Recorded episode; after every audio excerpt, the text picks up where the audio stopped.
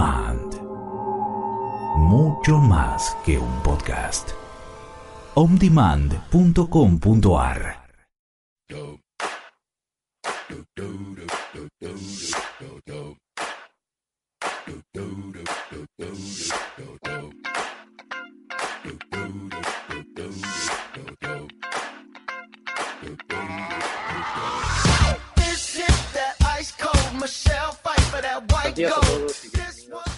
de Cámara En las pasadas dos semanas habrán notado, para aquellos que son asiduos oyentes del programa mío, que no he grabado programa, sino que se han emitido programas ya pregrabados y repetidos.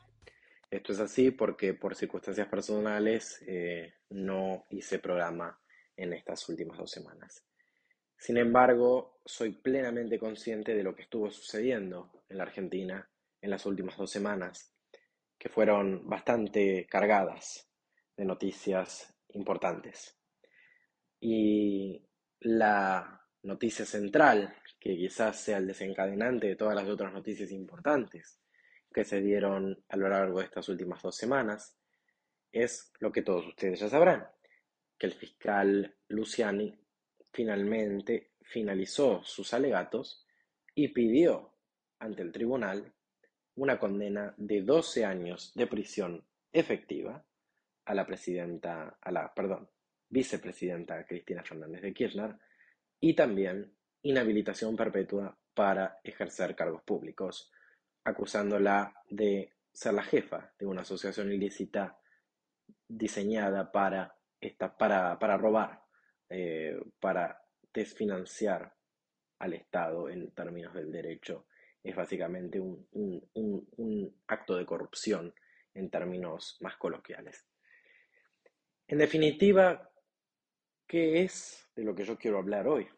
¿Quiero yo ponerme a hablar sobre las causas que involucran a Cristina Fernández de Kirchner, sobre Otesur y todo eso? No. Eso ya lo han hecho mucho, durante muchos años, muchos periodistas de investigación, y la verdad que creo que ya sería redundante a esta altura hablar sobre las pruebas que existen en contra de la expresidenta y de la actual vicepresidenta. Sin embargo, sí creo que es pertinente tocar un punto que por lo general no se toca. Y no es esto para deslindar las responsabilidades de nadie, sino para que seamos capaces de identificar el problema de raíz, que no tiene nombre propio, que no tiene partido político. Algunos dicen es el peronismo. Y yo les pregunto, ¿ustedes creen que en el radicalismo no hubo o hay corrupción? ¿Ustedes creen que en el PRO no hubo o hay corrupción? ¿Ustedes creen que en el gobierno de Macri no hubo corrupción? Hay gobiernos en los que hay más corrupción que otras pero en todos los gobiernos hay mucha corrupción. Y esto es así, sobre todo en la Argentina, donde el Estado es enorme. El tamaño del Estado es básicamente un indicador muy claro de cuál es el nivel de corrupción que va a haber. Y justamente de eso quiero hablar en el día de hoy. Quiero hablar para dar justificación a este título la corrupción es inherente a la existencia del Estado. Lo voy a hacer muy simple. ¿Dónde hay corrupción? ¿Corrupción hay en el sector privado? ¿Puede haberla? Sí.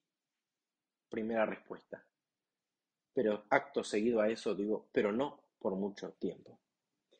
Porque en el sector privado, si uno es corrupto, uno está generándole un perjuicio a una empresa que no tiene una fuente coactiva de ingresos. Es decir, que sus ingresos no están asegurados. Sus ingresos dependen de que los consumidores compren el producto. Estoy hablando en una economía de libre mercado. ¿no? Entonces hay competencia. ¿Y qué es lo que pasa si la compañía pierde eficiencia porque pierde dinero a manos de la corrupción y por lo tanto o puede producir menos productos o puede producir la misma cantidad de productos a menor calidad, por lo cual en ambos casos va a terminar perdiendo ganancias porque va a terminar perdiendo consumidores. a manos de una empresa que ofrezca o mayores cantidades del mismo producto a la misma calidad o la misma cantidad de productos que la otra empresa donde hay corrupción pero a mayor calidad. Justamente por este motivo que estoy expresando, porque en, un, en una empresa hay corrupción y en la otra no la hay. Entonces, ¿qué es lo que va a pasar con la empresa corrupta con el paso del tiempo en una economía de libre mercado con competencia? Esa empresa que es corrupta va a terminar quebrando. ¿Cuál es la diferencia entre eso y el Estado? Que el Estado es la única organización que tiene la legalidad, no estoy diciendo la legitimidad, que también, de acuerdo a nuestra constitución, la tiene, pero estoy hablando de la legalidad de cobrar impuestos, de tener una fuente coactiva de ingresos, es decir, de quitarle dinero a los ciudadanos y al sector privado para financiar las arcas del Estado. Y esto tiene una consecuencia muy importante.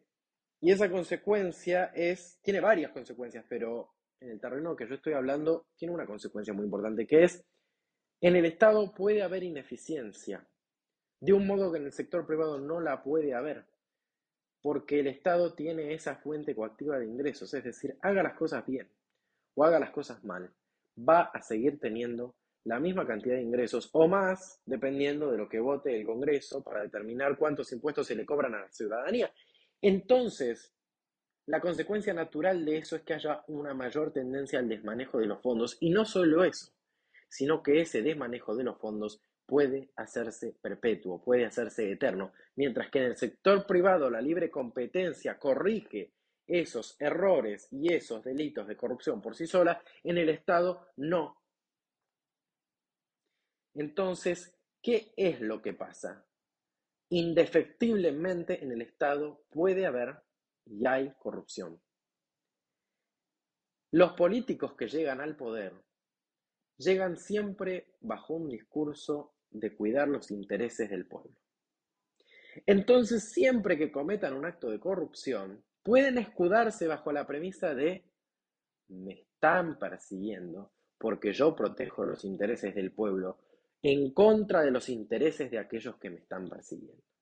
Y eso es lo que hace Cristina y es lo que han hecho todos los corruptos en la historia. Siempre decir que lo que está iniciándose en contra de ellos, el proceso penal por corrupción, es un proceso que no tiene nada que ver con la realidad y que está basado en un invento por algún poder fáctico que ellos decidan nombrar, que es enemigo del pueblo y que está persiguiendo al líder popular que quiere defender los derechos y los intereses de los ciudadanos. Entonces, no solamente que hay mayores incentivos a ser corrupto porque no hay incentivos a ser eficiente, sino también hay más incentivos a ser corrupto porque Ustedes piensan, ¿quién va a salir a defender masivamente a un empresario corrupto? Nadie. Nadie. En cambio, ¿quién va a salir a defender a un político corrupto? Las millones de personas que se han beneficiado de una forma u otra temporalmente, ya sea porque ese político le regaló un lavarropas, unas zapatillas, le dio una asignación, una jubilación o lo que sea, van a salir millones de personas. Aun cuando ese político haya comprado literalmente los votos de esa gente, y el amor de esa gente regalándoles el pescado en vez de enseñarles a pescar, toda esa gente va a estarle eternamente agradecida a ese político porque ese político me dio mi primera vacación en Mar del Plata, qué sé yo. Y entonces, y, no estoy hablando despectivamente de esa gente, estoy hablando de hechos fácticos reales, comprobables, de lo que sucede. Entonces, es muy difícil mandar preso a una persona que tiene tanto apoyo popular, porque tenés que enfrentarte al 20 o 30% del país, como en el caso de Cristina, tenés que enfrentarte a manifestaciones como las que se están dando enfrente de la casa de Cristina Kirchner en Recoleta, que están generando un verdadero caos, y de eso voy a hablar un poco al final. Y entonces ahí hay otro motivo por el cual en el Estado hay corrupción. Y último, y quizás más importante de todos,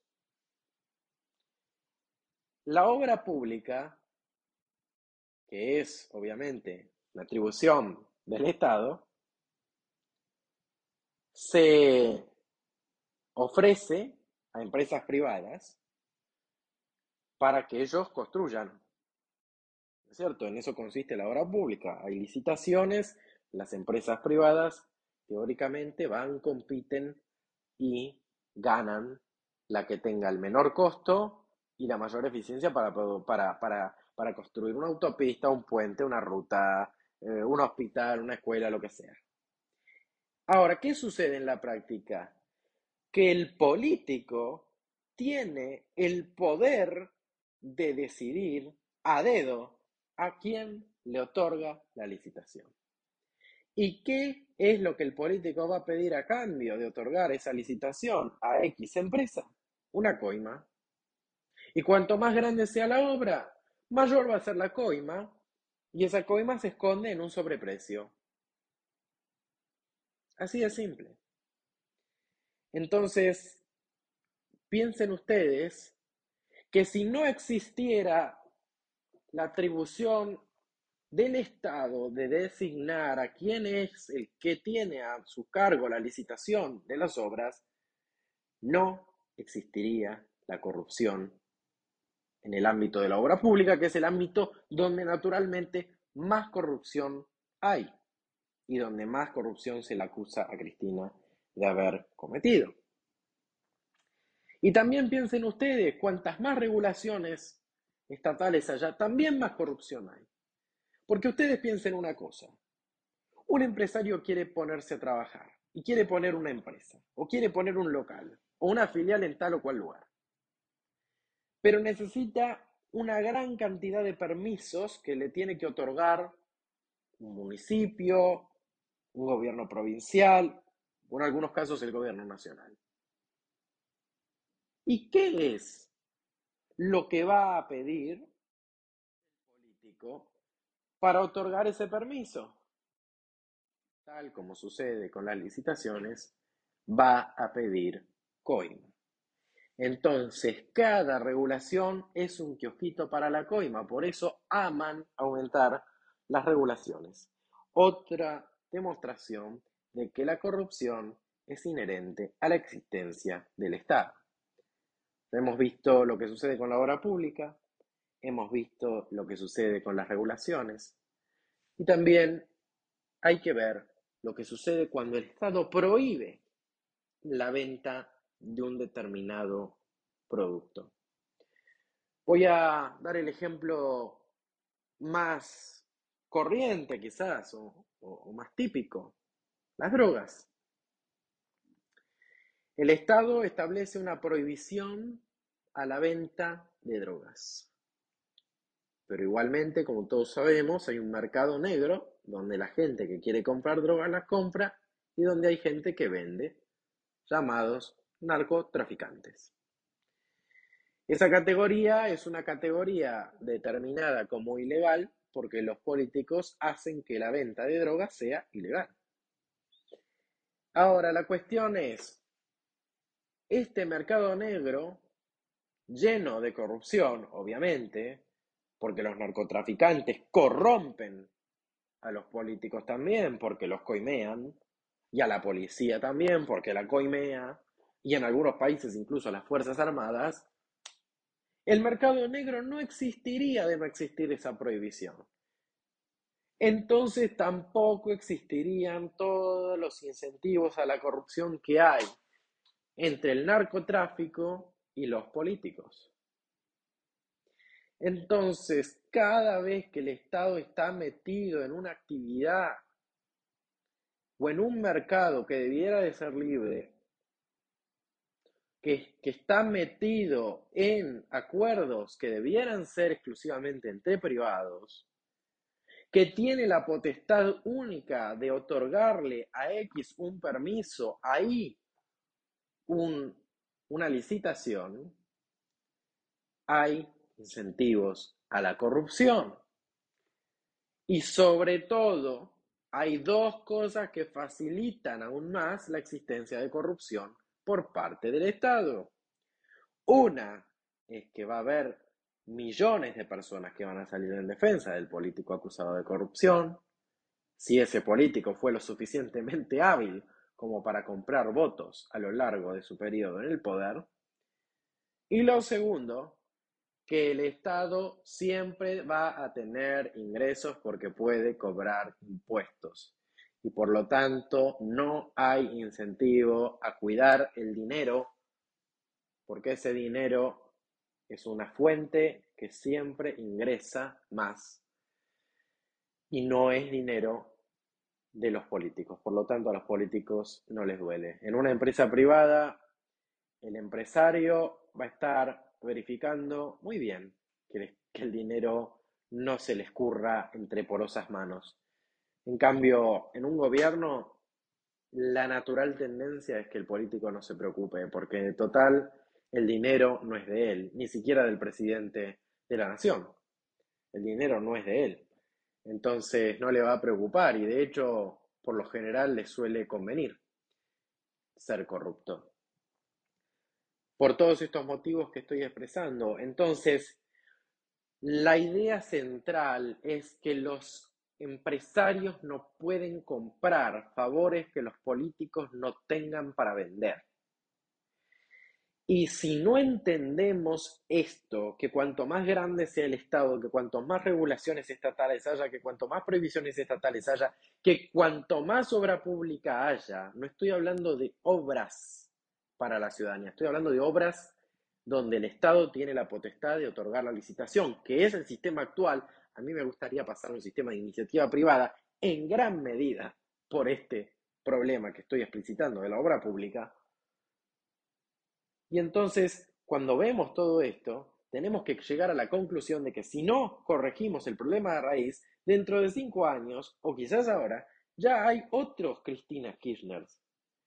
Está bien, quizás no roben el monto que robó ella, quizás en el futuro sí, pero si uno no modifica el sistema que ha generado esta, la posibilidad de robar tanto como aparentemente robó Cristina, y digo aparentemente porque soy cauteloso, porque aunque yo estoy convencido de que robó, tiene que pronunciarse el Poder Judicial al respecto, eh, la realidad es que van a seguir habiendo más corruptos y más corrupción, y cuanto más Estado haya, más corrupción va a haber. Entonces el problema no es el nombre propio Cristina Fernández de Kirchner, el partido político, partido justicialista, sino que el problema va mucho más allá de eso. El problema es el Estado mismo y los incentivos que genera eh, la intervención estatal en la economía con respecto a la corrupción.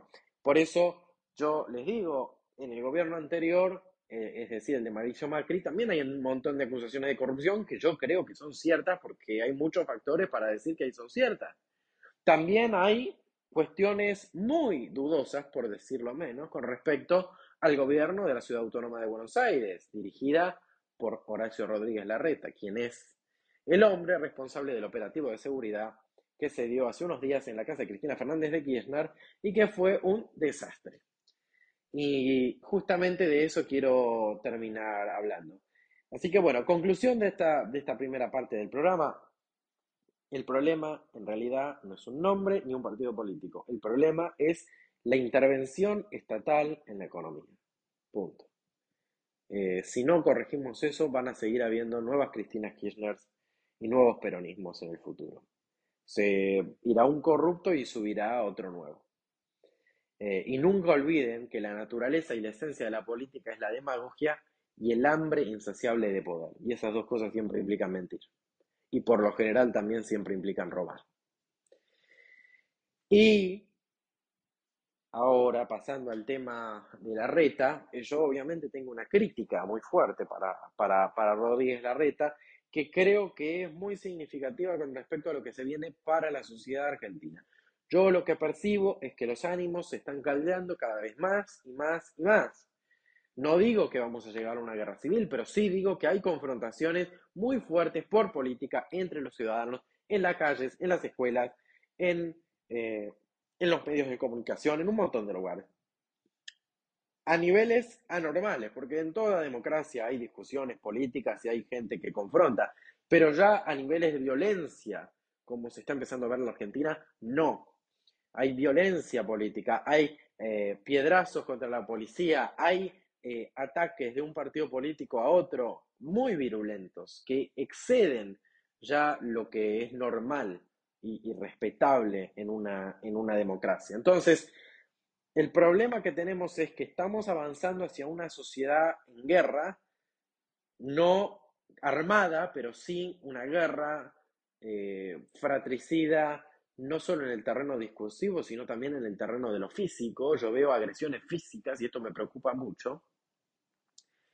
Y en este marco, Rodríguez Larreta manda a la policía de la ciudad a vallar la, la, cuadra donde vive Cristina Kirchner para que no pasen los militantes de la cámpora y no molesten a los vecinos. Bien, decisión correcta, porque la calle no es de ellos. El derecho a transitar libremente es un derecho de todos los ciudadanos y el derecho a habitar pacíficamente en la morada también es un derecho de todos los ciudadanos. Por lo cual los ciudadanos de Recoleta no tienen por qué estar bancándose que haya gente a la madrugada tocando bombos y haciendo lío porque hay un político que les gusta que está siendo acusado por corrupción. Es un disparate. Entonces mandó a hacer el operativo. Ahora, ¿qué pasó? Cuando los militantes tiraron la valla, la policía retrocedió. Y la reta que hizo acordó con el kirchnerismo se reunieron los ministros de la reta con los ministros del kirchnerismo para definir que, bueno, que, ella, que, que los militantes iban a poder estar ahí y que después Cristina iba a salir a hablar y pedirles que se retiraran. Pero ¿cómo es esto? Vos tomás una decisión de mandar a la policía a vallar y proteger a los vecinos y después traicionás a las fuerzas policiales a las cuales mandás a hacer este operativo y traicionás a los ciudadanos que te apoyan en esta decisión política para acordar con la persona que justamente es considerada el problema en este caso, porque definitivamente lo es,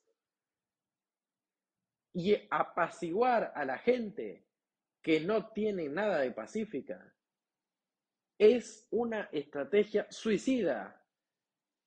Un apaciguador es un hombre que alimenta un cocodrilo esperando que éste lo coma al final. Eso decía Churchill. Y la realidad es que es así. La reta no solamente es un personaje nefasto de la política argentina por millones de motivos que siempre hablo, sino también es un enorme cobarde. Y más que eso les diría, es un hombre que es capaz de vender la madre con tal de ser presidente y de conseguir el poder, de traicionar a quien sea y como sea para conseguir sus objetivos personales. Y eso es una cualidad, perdón, un defecto muy terrible en un político fundamentalmente, en cualquiera, pero particularmente en alguien que tiene poder político. Y entonces mi crítica va hacia la reta, obviamente hacia el kirchnerismo por organizar estas manifestaciones espantosas y brutales contra eh, los ciudadanos de Recoleta que han convertido una calle en un basural. Y, por supuesto, no dejar de decir que sí, condenar a los, a los miembros de la corrupción kirchnerista es fundamental, es muy importante. Y manda una señal muy clara. Pero con eso no basta si uno no va a la raíz del problema que permitió que esa corrupción se diera en un primer lugar. Y ese motivo es el agrandamiento del Estado y la intervención del Estado en la economía, como lo he explicado en esto. Les habló Daniel Prestador, les deseo una muy buena semana y esta fue una nueva emisión de Cambio de Nos volvemos a encontrar. Muchas gracias.